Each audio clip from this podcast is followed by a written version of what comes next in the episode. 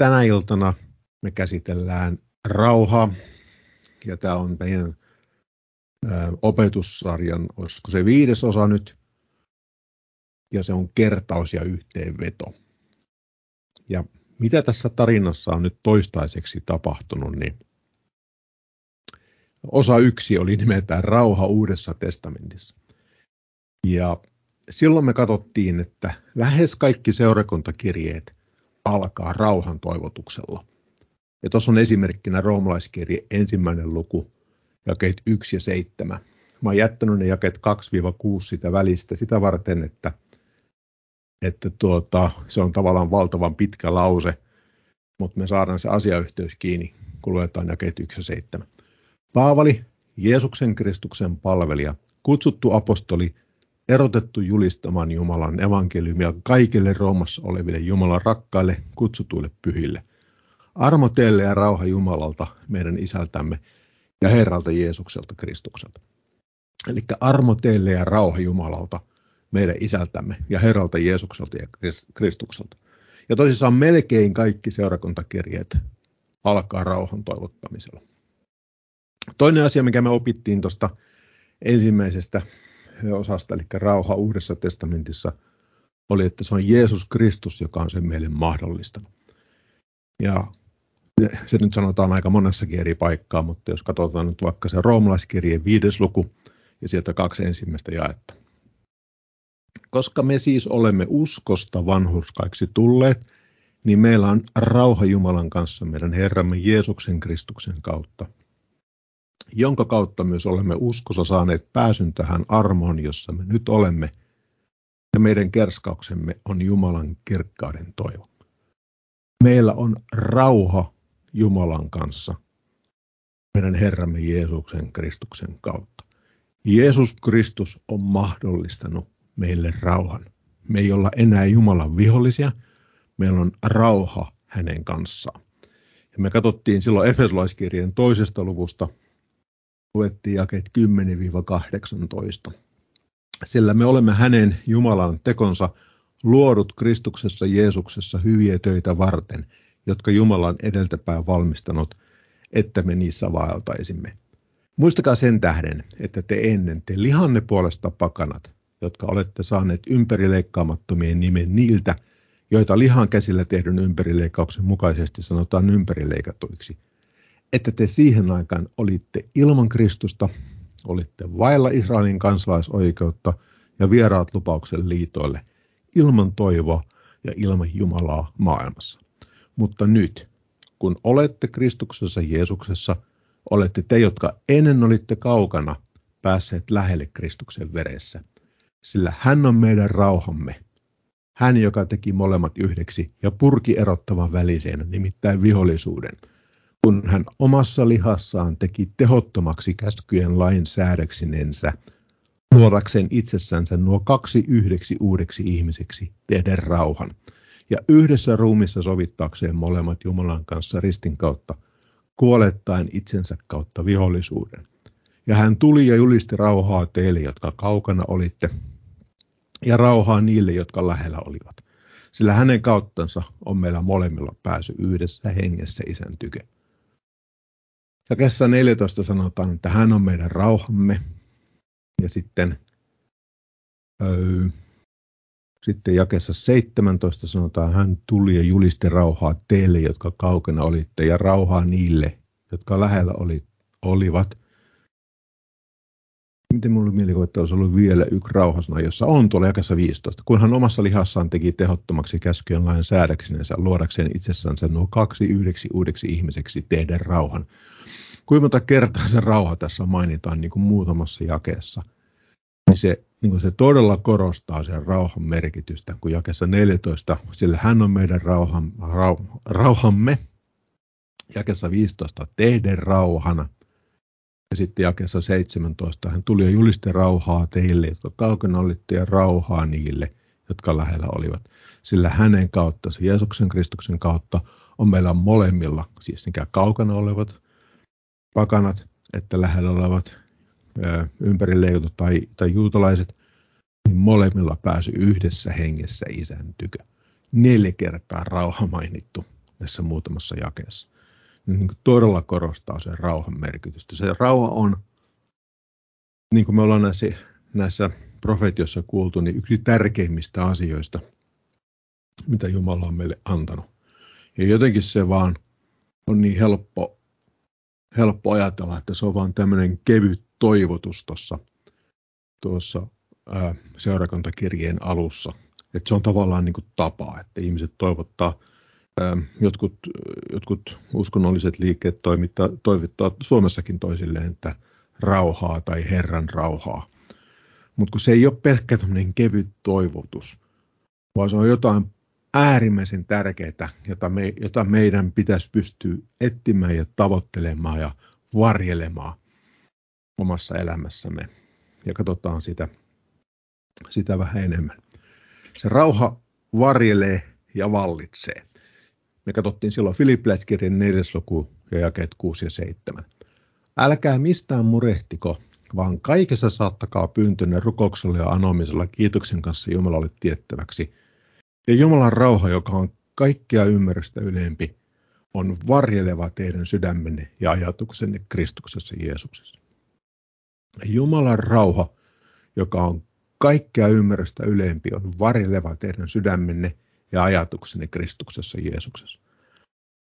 Puhuttiin ennen tätä, tätä nauhoituksen aloittamista tai tätä opetusta, että toi Ukrainan sota on niin kuin, aiheuttaa ihmiselle ylimääräisiä paineita ja saattaa olla nukkumisvaikeuksia ja lehdissä on ollut juttuja, että ihmisillä on vaikeuksia keskittyä töihin ja vastaavaa.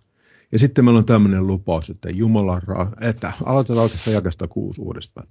Älkää mistään murehtiko, vaan kaikessa saattakaa pyyntönne rukouksella ja anomisella kiitoksen kanssa Jumalalle tiettäväksi. Ja Jumalan rauha, joka on kaikkea ymmärrystä ylempi, on varjeleva teidän sydämenne ajatuksenne Kristuksessa Jeesuksessa. Siinä on vahva lupaus, tosi vahva lupaus, mutta siinä myös kerrotaan, että meillä on Meillä on myös siinä vastuuta. Älkää mistään murehtiko, vaan sen sijaan kaikessa saattakaa pyyntönne rukouksella ja anomisella kiitoksen kanssa Jumalalle tiettäväksi. Vaikka se rauha on meille annettu, meidän pitää silti nähdä vaivaa, että me annetaan sen rauhan vallita meidän sydämessä. Meidän tehtävänä on olla murehtimatta, vaan sen sijaan, että me murehdittaisiin, luettaisiin niitä jatkuvasti, niitä sotauutisia tai mitä tahansa muita huolia, mitä meillä voisi olla. Sen sijaan, että me niitä murehditaan, niin ei niin, vaan kaikessa saattakaa pyyntönne rukouksella ja anomisella kiitoksen kanssa Jumalalle tiettäväksi. Ja Jumalan rauha, joka on kaikkea ymmärrystä ylempi, on varjeleva teidän sydämenne ja ajatuksenne Kristuksessa Jeesuksessa. Ja kolossalaiskirja kolmas luku ja 15 ja vallitkoon teidän sydämissänne Kristuksen rauha, johon te olette kutsututkin yhdessä ruumiissa, ja alkaa kiitolliset. Kiitollisuus kulkee nätisti käsikädessä tämän rauhan kanssa. Tämä oli mitä me katsottiin silloin ensimmäisessä osassa. Sitten toinen osa oli rauha vanhassa testamentissa. Me katsottiin siellä ensin, miten Jumala lupasi rauhaa koko kansalle, ja sen jälkeen me katsottiin Herran siunaus, joka löytyy tuolta neljännestä Mooseksen kirjasta, sen kuudennesta luvusta ja jakeet 22-26. Ja Herra puhui Moosekselle sanoen, Puhu Aaronille ja hänen pojillensa ja sano, siunatessanne israelaisia sanokaa heille. Herra siunatkoon sinua ja varelkoon sinua. Herra valistakoon kasvonsa sinulle ja olkoon sinulle armollinen. Herra kääntäköön kasvonsa sinun puoleesi ja antakoon sinulle rauhan. Jakessa 25 valistakoon oli siis valaiskoon tai kirkastakoon. Sitä tuo valistakoon tarkoittaa. Ja sitten toi kasvonsa, niin viimeksi tai silloin puhuttiin, että siinä on peräti kaksi erillistä kielikuvaa tuossa samassa sanassa, koska Jumala on henki ja Jumalalla ei sinällään ole kasvoja, niin kuin ihmisellä on. Ja se on kielikuva, jolla Jumalalle annetaan sellaisia piirteitä, joita on ihmisillä tai, tai eläimillä, joka siis on, kielikuva on Jumalan tapa korostaa jotain asiaa. Ja toinen kielikuva, mikä siinä on sitten, että se kasvot edustaa koko Jumalaa. Eli ei niin, että Herra kirkastakoon pelkästään kasvonsa meille, vaan että hän kirkastakoon meille itsensä kokonaan ja olkoon sinulle armollinen. Ja jakessa 26, Herra kääntäköön kasvonsa, eli koko olemuksensa sinun puoleesi ja antakoon sinulle rauhan. Uskomattoman kaunis tämä Herran siunaus kaiken kaikkiaan ja siinä se rauha tavallaan niin kuin on se kirsikka siinä kakun päällä. Hyvä. Sitten me mentiin tuonne Jesajaa. Me katsottiin siellä 26. luku, jää kolme. Vakaamielisille sinä talletat rauhan, rauhan, sillä hän turvaa sinun. Ja tässä oli se kielikuva, joka korostaa sitä rauhaa.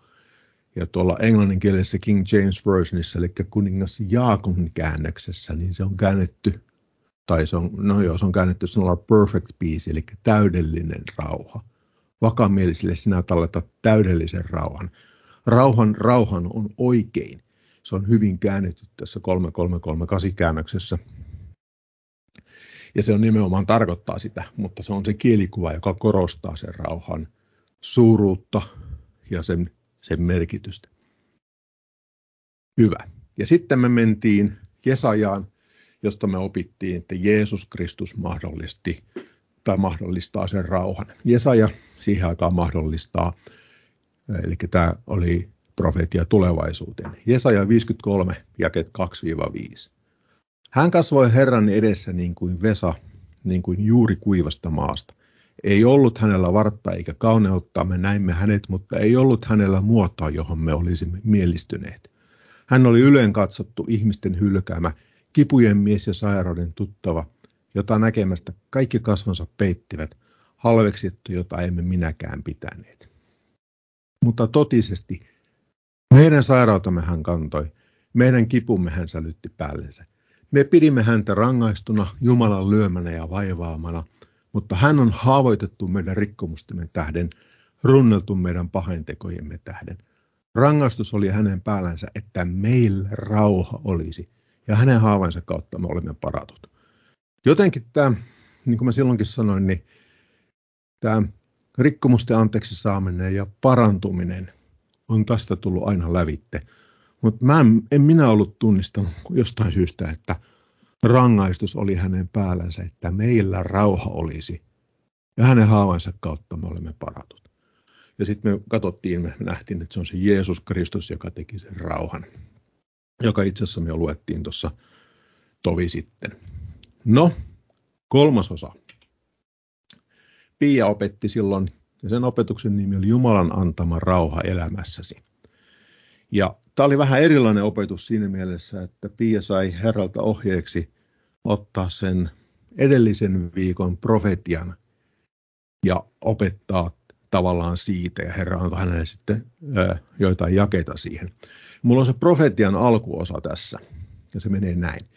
Minä olen sinun taivaallinen isäsi, ja minä olen antanut sinulle rauhan. Olen antanut sen mahdollisuuden, jotta sinä voisit kiireettömästi, virhettömästi ja huolettomasti olla yhteydessä minuun. Kun minun rauhani on sydämessäsi, niin sinä olet valmis kuulemaan, mitä minä haluan sinulle puhua. Kun minun rauhani on sydämessäsi, sinun sydämesi on halukas ja valmis tekemään minun tahtoni mukaisesti. Kun minun rauhani on sinun sydämessäsi, on sinun asenteesi nöyreä ja tottelevainen, juuri sellainen, mitä minä haluan sen olevan. Mä niin tykkään näistä lausen rakenteista, kun tämä alkaa tämä. Kun minun rauhani, kun minun rauhani, kun minun rauhani on sydämessäsi tai sinun sydämessäsi. On, musta on niin todella kaunis ja se tavallaan niin kuin korostaa tämä lausen rakenne, niitä asioita. Ja tästähän me opitaan, että rauha on jo annettu. Ensimmäinen virke. Minä olen sinun taivaallinen isäsi ja minä olen antanut sinulle rauhan. Jumala on jo antanut sen rauhan. Se me ollaan jo nähty, tänäänkin ollaan jo luettu paikkoja siitä. Mutta yhä uudelleen Jumala muistuttaa meitä siitä, että se rauha on jo annettu. Sen lisäksi me opetetaan tässä, että se rauha mahdollistaa yhteyden Jumalaa, että meillä on mahdollisuus kuulla Herran puhetta. Ja sitten se antaa tai mahdollistaa valmiuden kuulla joka tarkoittaa, että me ollaan siis halukkaita kuulemaan. Ja kolmas asia, mikä tässä vielä opitaan, on se, että se on se oikea asenne Jumalaa kohtaan. Kuuliainen tai nöyrä ja tottelevainen. Eli valmis tekemään Jumalan taidon mukaisesti. Se on tosi paljon asiaa pakattu niin kuin ihan muutamaan virkkeeseen. Ja mikä on niin kuin tosi mielenkiintoista, niin sitten kun parin kalvon päästä, kun päästään siihen Heikin opetukseen, niin Heikin opetus on keskittyy, tai ehkä ei keskity, mutta siellä on hyvin vahvasti se sen rauhan merkitys, sen yhteyden Jumalan mahdollistamana, että me voidaan kuulla Herran puhetta. Että se rauha on aivan välttämätön ominaisuus, että, se, että voimme kuulla Herran puhetta. Sitten Pia käytti Jeesusta Kristusta esimerkkinä, mitä hän opetti opetuslapsilleen tai kuinka hän puhuu opetuslapsilleen. Ja mä otin siitä yhden ainoan jakeen, se on tämä Johannes 14. luku ja 27. Rauhan minä jätän teille, minun rauhani, sen minä annan teille. Eli minä annan teille niin kuin maailma antaa, älköön teidän sydämenne olko murheellinen, älköönkä peljätkö. Me ollaan nyt saatu se rauha. Me ollaan se saatu ja nyt on niin kuin meidän tehtävä käyttää sitä, jos käyttää on oikea sana. Ja siitä me päästään tähän neljänteen osaan tätä meidän opetussarjaa, jonka nimi oli Etsikää rauhaa. Se oli Heikin opetus, olisiko ollut viime viikolta. Ja siinä muutamia asioita, jotka, jotka mulle niin nousi, nousi vahvasti esille, niin oli tämä ilmestyksen vastaanottaminen. Eli jotta me pystytään ottamaan vastaan puhetta Herralta, niin meillä on oltava rauha. Meidän omat ajatukset ei saa huutoa siellä meidän mielessämme niin, että ne vaimentaa tai peittää sen Herran hiljaisen äänen. Toinen, mistä mä todella pidin, niin on, että meillä on annettu se rauha, rauha, täydellinen rauha Jeesuksessa, Kristuksessa jotenkin tuntuu, että se vaan tulee niin kuin yhä uudelleen ja uudelleen näissä profeetossa tai kielellä puhumisen selityksissä, että meille on annettu se rauha. Ja se on Jeesus Kristus, joka sen mahdollistanut. Ja sitten siinä oli tämä etsikää rauhaa kaikin keinoin. Et vaikka meille on annettu rauha, niin se ei automaattisesti tarkoita, että me olisimme aina rauhassa. Meillä on aina mahdollisuus päästä rauhaa, mutta joskus sitä on niin kuin erikseen etsittävä kaikin keinoin. Ja Heikki antoi siitä pari esimerkkiä. Siellä oli se Juudaan, Israelin ja Edomin kuningas, jotka yhdessä lähtivät sotaan Moabia vastaan. Ja toinen oli se, kun Pietari herätti Tapitan tai Dorkaksen kuolleista. Ja molemmissa näissä tapauksissa niin piti hakeutua rauhaan, että kuuli Herran äänen, että tiesi mitä pitää tehdä. Ja sitten Äikin opetuksessa oli tämä ensimmäinen Pietari kolmas luku, jakeet 10-12. Sillä joka tahtoo rakastaa elämää ja nähdä hyviä päiviä, varjelkoon kielensä pahasta ja huulensa vilppiä puhumasta. Kääntykö pois pahasta ja tehköön hyvää, etsiköön rauhaa ja pyrkiköön siihen, sillä Herran silmät tarkkaavat vanhurskaita ja hänen korvansa heidän rukouksiansa, mutta Herran kasvot ovat pahantekijöitä vastaan. Tunnistatte siitä jo kielikuvia. Silmät, korvat, kasvot. Herran silmät tarkkaavat vanhuskaita ja hänen korvansa heidän rukouksiensa. Mutta Herran kasvot ovat pahantekijöitä vastaan. Tämä on lainattu sieltä ö, psalmista 34. Sen jälkeen niin Heikki katsoi tätä Jumalan rauhaa vaaleille. Se oli Philip Läskerin neljäsoku, jakeet 6 ja 7. Mä luvin se jo kerran, mutta mä ajattelin, että lukastaan se vielä vielä uudestaan. Filippiläiskirjan neljäs luku, jakeet 6 ja 7. Älkää mistään murehtiko, vaan kaikessa saattakaa pyyntönne rukouksella ja anomisella kiitoksen kanssa Jumalalle tiettäväksi. Ja Jumalan rauha, joka on kaikkea ymmärrystä ylempi, on varjeleva teidän sydämenne ja ajatuksenne Kristuksessa Jeesuksessa. Meidät on siihen kutsuttu tähän Kristuksen rauhaan. Ja meidän pitäisi antaa sen vallita meidän sydämessä. Kun tuossa jakessa seitsemän on toi varjeleva, niin ähm, me ollaan varmaan monen kertaan sanottu, että se on tavallaan niin sotilastermi. Ja mä otin siitä, että tämä ei ollut Heikin opetuksessa, mutta mä otin siitä nyt pari paikkaa. Eli toi Sitä on käytetty toisessa korittolaiskirjeessä 11. luku jakeet 32 ja 33. Damaskossa kuningas Aretaan käskynhaltija vartioi damaskolaisten kaupunkia ottaakseensa minut kiinni, ja muurin ikkunaaukosta minut laskettiin korissa maahan, ja niin minä pääsin hänen käsistänsä. Toi vartioi-sana on, mikä oli tuossa edellisessä jakeessa käännetty sanalla varjeleva. Ja toinen, anteeksi, ensimmäinen Pietari, ensimmäinen luku jaket 3-5. Ylistetty olkoon meidän Herramme Jeesuksen Kristuksen Jumala ja Isä, joka suuren laupeutensa mukaan on uudesti synnyttänyt meidät elävään toivon Jeesuksen Kristuksen kuolleista nousemisen kautta, turmeltumattoman ja saastumattoman ja katoamattomaan perintöön, joka taivaassa on säilytetty, säilytettynä teitä varten, jotka Jumalan voimasta uskon kautta varjellutte pelastukseen – joka on valmis ilmoitettavaksi viimeisenä aikana. Jumalan voima vartioi, tai tässä on varjelee, mutta se on siis tuo vartioi. Voitaisiin kääntää sanoa vartioi meitä pelastukseen. Jumalan voima, Jumalan voimallaan vartioi meitä siihen pelastukseen. Niin kun noita ajattelette, niin se on aika mahtava tämä Filippiläiskirje. ja seitsemän. Ja Jumalan rauha, joka on kaikkea ymmärrystä ylempi, on varjeleva tai vartioiva teidän sydämenne ja ajatuksenne Kristuksessa Jeesuksessa. Jumalan rauha, joka on kaikkea ymmärrystä ylempi, on vartioiva teidän sydämenne ja ajatuksenne Kristuksessa Jeesuksessa. Mä sanoin, että se on melkoinen lupaus ja se oikeasti on melkoinen lupaus. Sitten Heikki käsitteli myös tuon koloslaiskirjeen kolmas luku, jakeet 14 ja 15. Luettiin ne jo kerran, mutta luetaan ne vielä uudestaan. Mutta kaiken tämän lisäksi pukeutukaa rakkauteen, mikä on täydellisyyden side. Ja vallitkoon teidän sydämissäni Kristuksen rauha, johon te olette kutsututkin yhdessä ruumissa, ja olkaa kiitolliset. Tämä vallitko-sana on käytetty ainoastaan tässä kohtaa. Sen sanan juuri olisi sana, joka tarkoittaa erotuomari. Ähm, siellä oli erilaisia kisoja tai kilpailuja. Ja siihen samaan sanaperheeseen kuuluu sana, joka tarkoittaa voittopalkinto.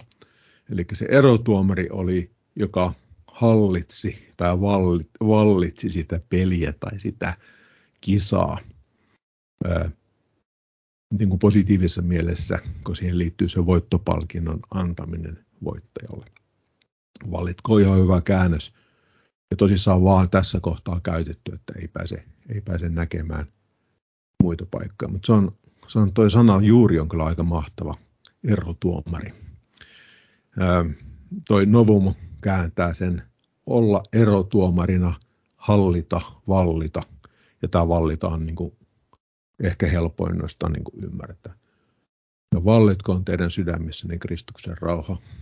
Ää, olkoon ero tuomarina teidän sydämissäni Kristuksen rauha. On vähän vaikea, vaikea ymmärtää, toi vallita on kyllä hyvä, hyvä sana siinä mielessä. Sitten ihan lopuksi, niin katsotaan vielä tämmöinen paikka, mitä ei ole kertaakaan käsitelty. Toinen Timoteus, toinen luku, ja 22. Tämä alkaa kaikille meille, kun me ollaan kaikki vielä nuoria. Pakene nuoruuden himoja, harrasta vanhuskautta, uskoa, rakkautta, rauhaa niiden kanssa, jotka huutavat avuksensa Herraa puhtaasta sydämestä. Toi harrasta, tiedätte, että mä, ollut, mä koen suurta intohimoa tuota sanaa harrasta kohta. Se on useimmiten käännetty sanalla vainota. Se on käännetty myös ajaa takaa, juosta perässä, tai siis itse asiassa juosta perässä, tavoitella, harrastaa ja sitten niin kuin vainoa, hianne ja jotain muitakin käännöksiä, mutta se on pääsääntöisesti käännetty sanalla vainota. Ja tuon kolme ensimmäistä paikkaa, itse asiassa neljä ensimmäistä paikkaa on kaikki tuossa Matteuksen viidennessä luvussa, mutta mä otin vain kolme ensimmäistä siitä. Matteus viides luku, eli siis ähm, Vuorisaarnan alku. Autoat ovat ne joita vanhuskauden tähden vainotaan, sillä heidän on taivasten valtakunta. Autoita olette te, kun ihmiset minun tähteni teitä solvaavat ja vainoavat ja valhetellen puhuvat teistä kaikki näistä pahaa. Iloitko ja riemutkaa, sillä teidän palkkanne on suuri taivaissa, sillä samoin he vainosivat profettoja, jotka olivat ennen teitä. No, tässä kohtaa ei oikeasti voi kääntää sanalla vainota.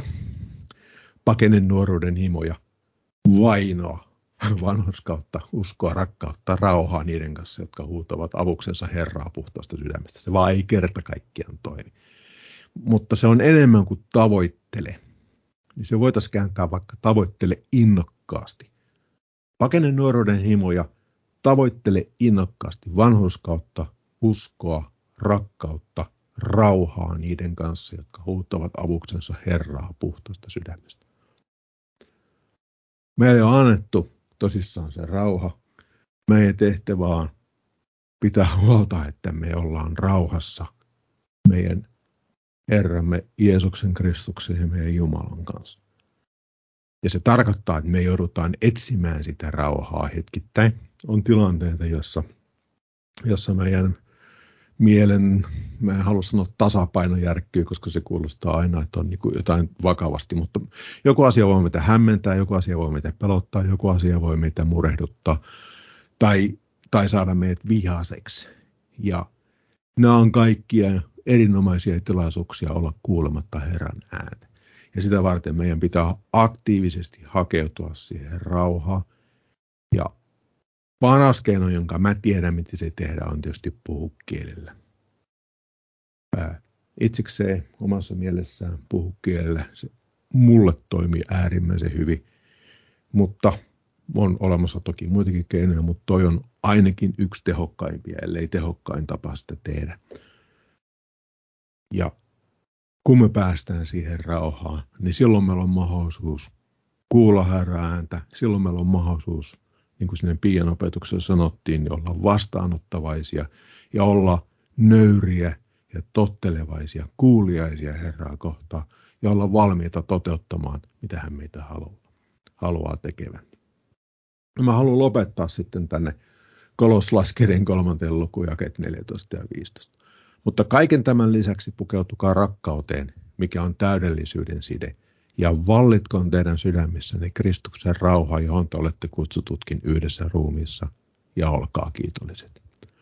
Tämä on valtava etuoikeus, mikä meillä on nyt elää Jumalan lapsina, hänen yhteydessään olla samaa perhettä, ja että meillä on rauha Jumalan kanssa.